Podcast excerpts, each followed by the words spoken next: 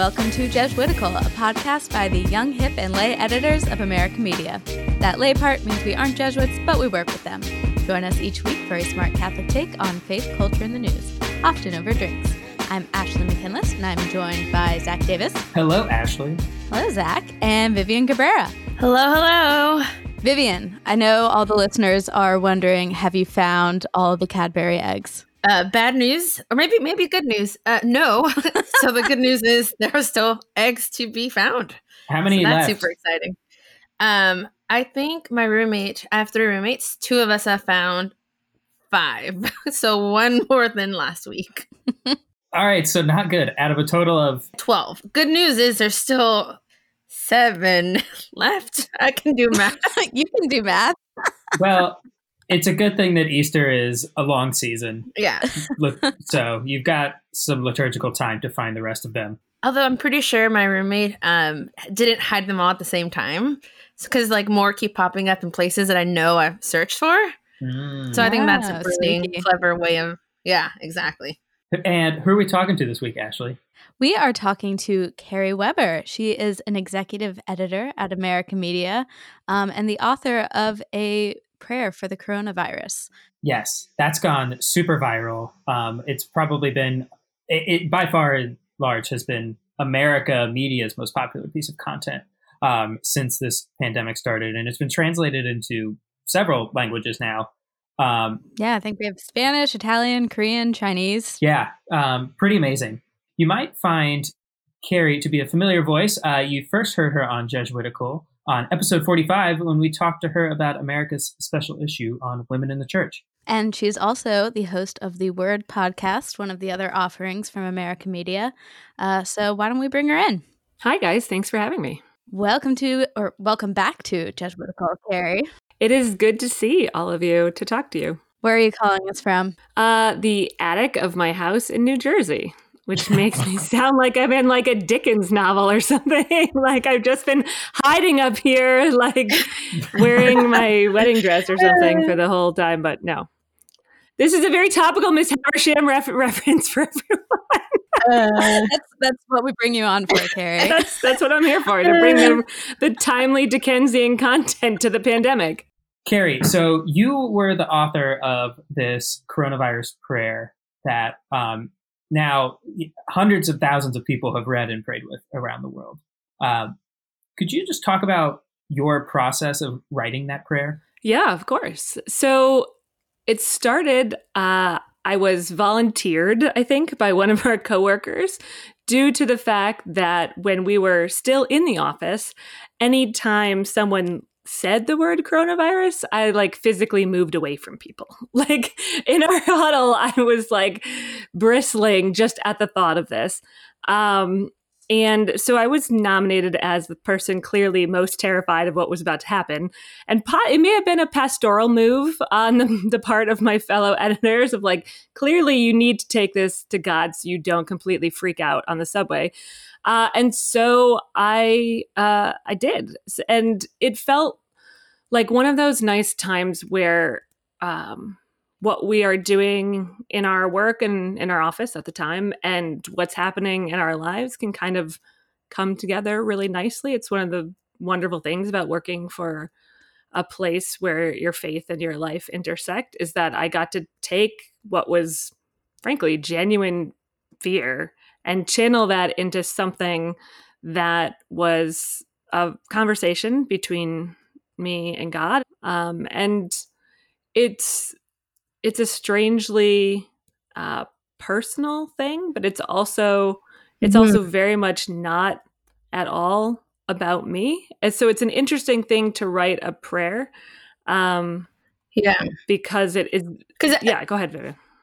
oh yeah, because a prayer is a conversation like with you and God. So like, what were some of the like images or um like what did you see? What were you feeling as you were like kind of trying to figure out what you wanted this prayer to look like? Because while it is um very personal, it was still a prayer for other people to join you in on that journey that we're all kind of feeling and struggling to figure out what exactly we were feeling, right? Yeah, I mean, I literally uh, went through some of the news articles and analysis that I had read recently and looked at like what are the things that uh, some of the experts are saying we need to be concerned about? What are some of the things that our faith is directing us toward to be concerned about? Um, and how can I help kind of put those concerns into the form of of petitions and um, things that are not um, in a time that is very uh, divided politically and people have really strong opinions about what people should and should not be doing during this time. I wanted it to be theoretically something that everyone could pray together. Um, and it thankfully seems to have, have worked out to some degree to, to, to be that. Have have you heard from anyone? Have, have people reached out to you about using your poem in different um, settings? Yeah, so I have probably heard from more people about this prayer than I, anything that I've ever written in my life, um, which has been really nice. Not because uh, it all comes in the form of praise, which it has not, but but much of it has been nice. um, but because it reminds me of why we write such things in the first place and it's about you know connecting people. It's about feeling connected globally in a time when a lot of us are are very alone. Um, i mean i've heard from people in Malaysia, in Ireland, in England. Someone wrote and said she translated into Chinese and sent it to her mother in Wuhan, right? Like I've heard from, and one of the really nice things has also been that I've heard from a lot of people of different uh, denominations. So I've heard from like an Episcopalian bishop, I've heard from a Presbyterian minister, I've heard um, from a Lutheran pastor. So it's been really nice uh, to feel connected, not just within the Catholic world, but globally and within um, a ecumenical and interfaith setting. I did hear from a Jewish writer who wrote back and was like, "Here, uh, I wrote a version of your prayer without all the Jesus references, and I think it works. it, it, works well in this context as well, which is great, right?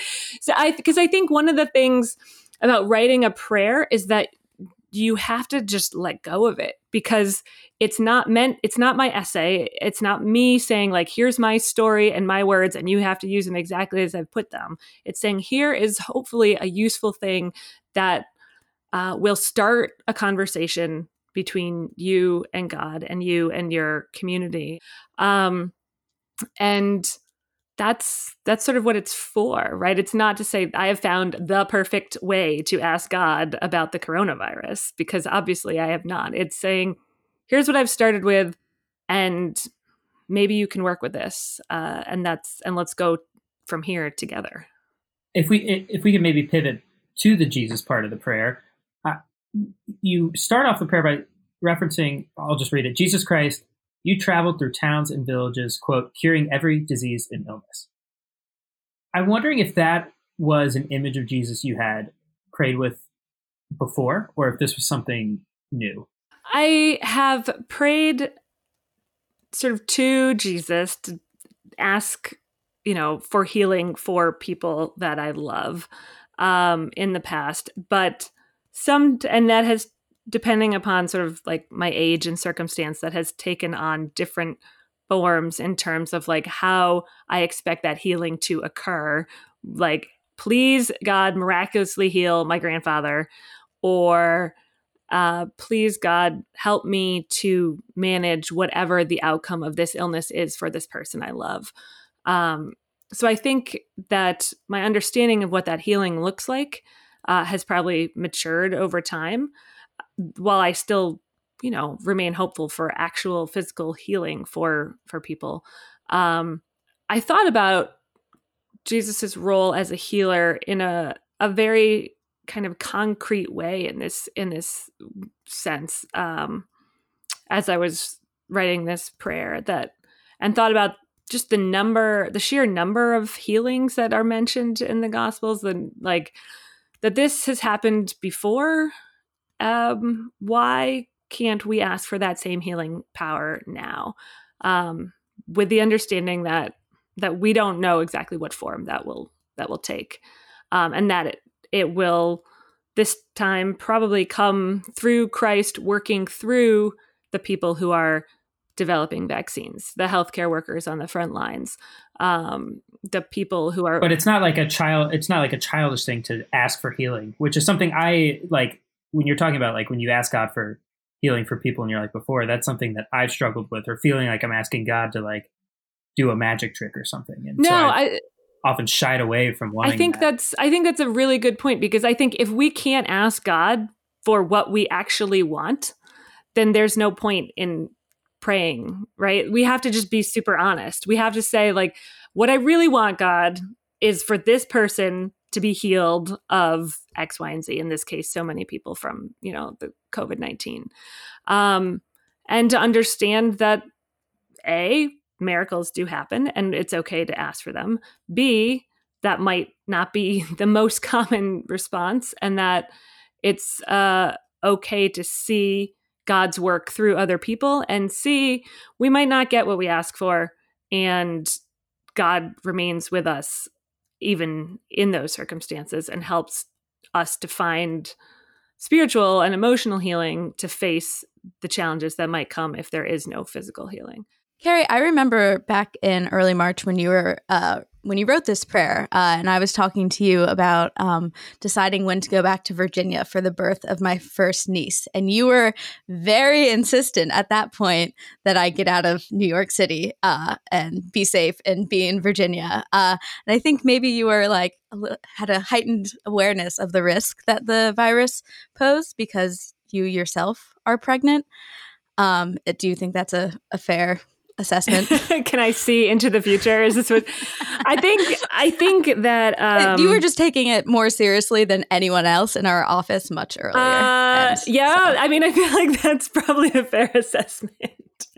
I was I was pretty tuned in to all of this right from the start, and part of it is because, uh, yeah, because I am pregnant, and because the implications for any illness for a pregnant woman have the potential to impact uh, the, child that they're carrying. And so I was trying to figure out, you know, what do I need to know or what do I need to take extra precautions? You know, what, and the hard thing is that there's just not enough data to really know for sure, like what the, you know, the long term effects are, whether the virus cross, crosses the placenta. It looks like, you know, it it doesn't now, which is good for women who are pregnant. But um, there's a million things that can complicate a pregnancy in a completely healthy environment.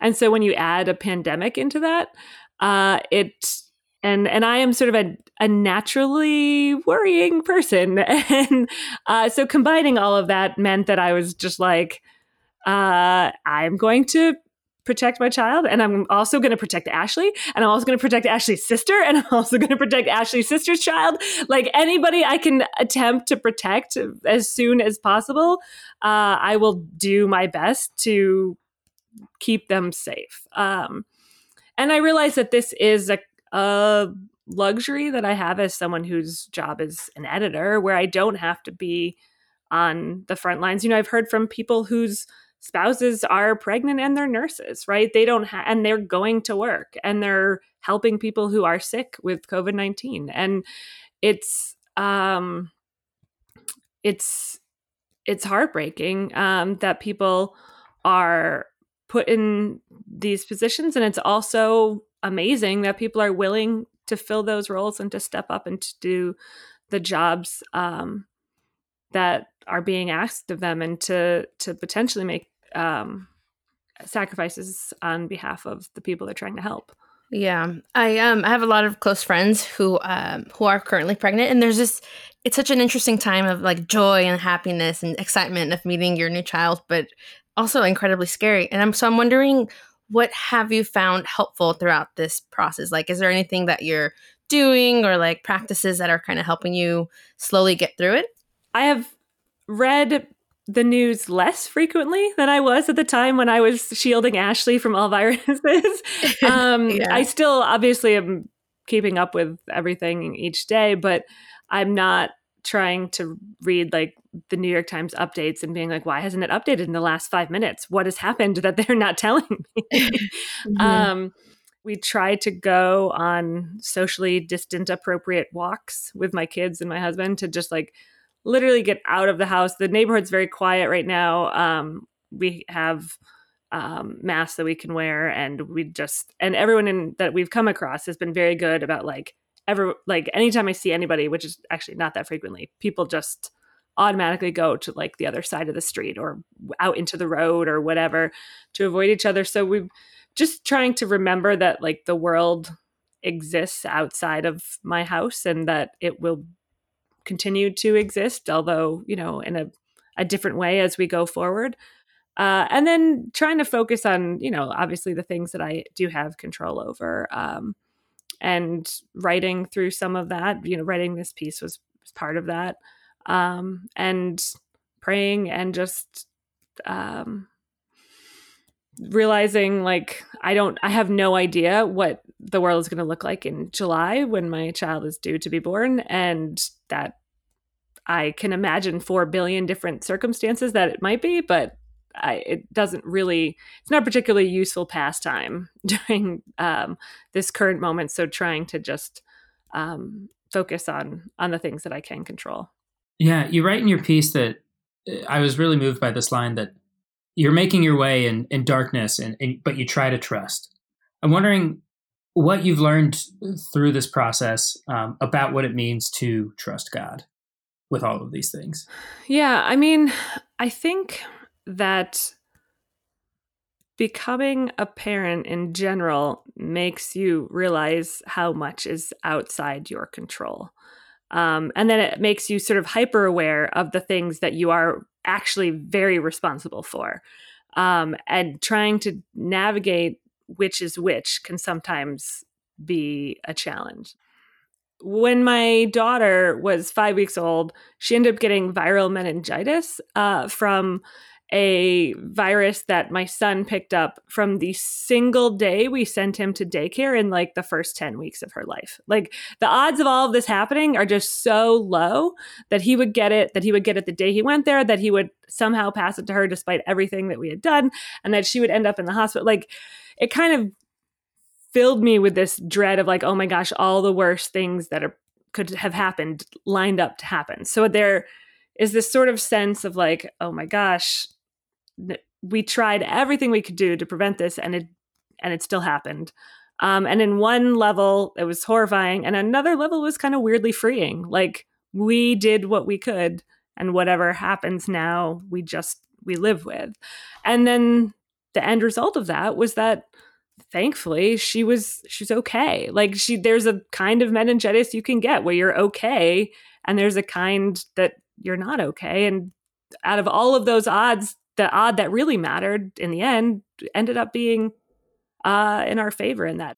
Like, I think there's this sense that I also feel that my children, as much as I have a responsibility for them, are God's and they will go back to God, and that they are not my things that I own. They are people and they are children of God and they belong to God. And they're not mine to kind of keep for myself or um, to to to be selfish about that being willing to let go of certain things around them is as important as knowing what I need to be doing to take care yeah. of them. But so my niece, which thankfully I was in Virginia for her birth at, at your encouragement, uh, so she was born on March 11th, which happened to be the day that the World Health Organization called named this a, a pandemic. But at that point, even then, it, I don't think it had really sunk in how much it was going to change everything about our lives. Um, so, you know, my family was able to be at the hospital the night that my niece was born and the days afterwards to support um, my sister and her husband. And I'm wondering how you're how you're planning the communal aspect of of pregnancy because I, you know, like I don't know what I guess like you said you're not you don't we don't know what the world's going to look like in July but are you are you preparing for like I don't know like different contingencies around that about involving your family yeah um yeah so I think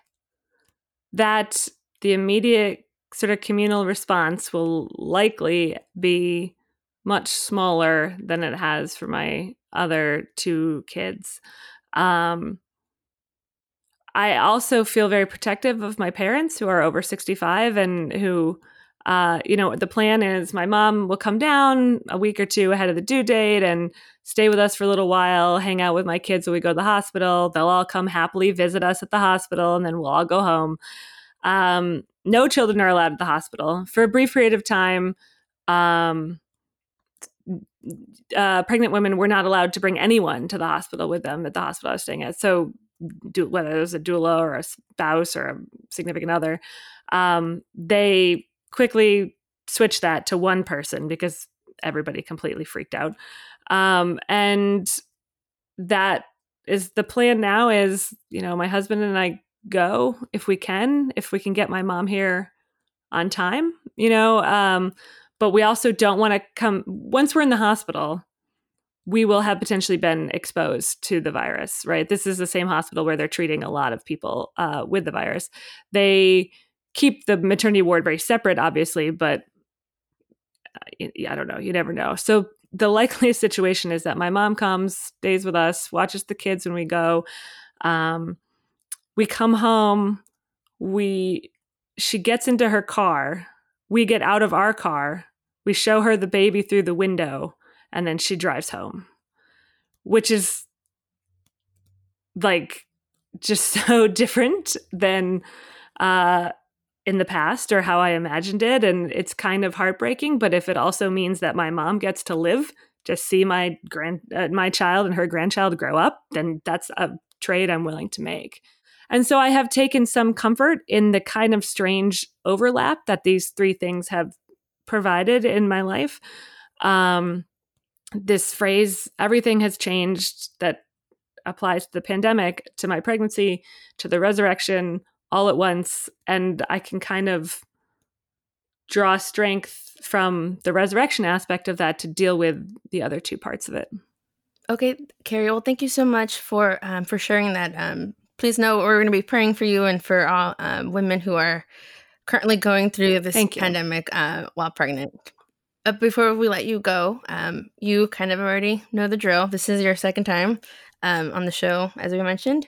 Um, so, if you could canonize anyone, Catholic or not, living or dead, who would it be and why?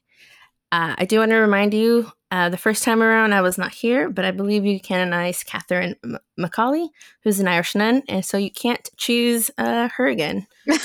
Uh, all right, I will not. But you guys, you should be working on these causes, right? I thought this was sort of like an official way to, to like, because I'm a little disappointed that she's not actually canonized by now.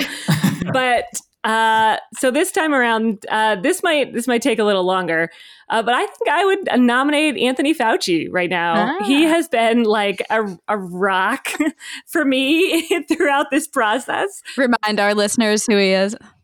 Yes. So Anthony Fauci uh, is the director of the National uh, Institute for Allergy and Infectious Diseases. He has been seen frequently standing uh, behind President Trump at his daily coronavirus press v- briefings.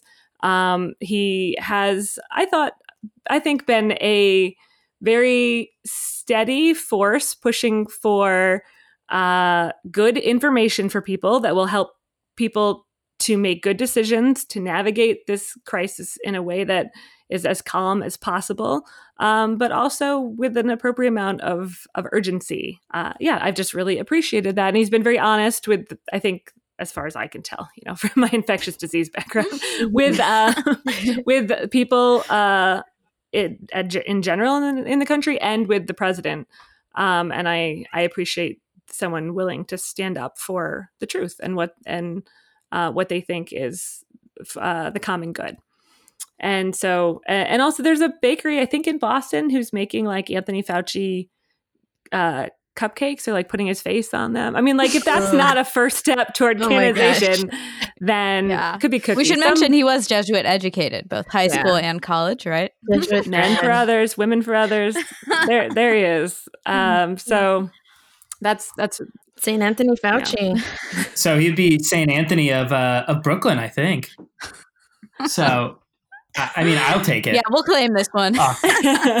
yeah. All right. So I would uh, hope you start working on these now. Okay. Yes. Yes. Thank you. Our Yeah. memo is. I, I- I'm sure our, our memo is languishing somewhere at the Vatican, but we'll try to send up another.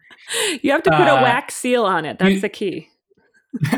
Ah, gosh, I wish someone had told me all these rules before. Uh, you can carry people can hear you on the Word podcast, which is uh, in America Media's podcast network, um, and they can also find you at America Media's website, AmericaMagazine.org, um, where we'll put links to um, both these really beautiful, both the prayer and the reflection you wrote on being pregnant during this time. We'll put those in our show notes.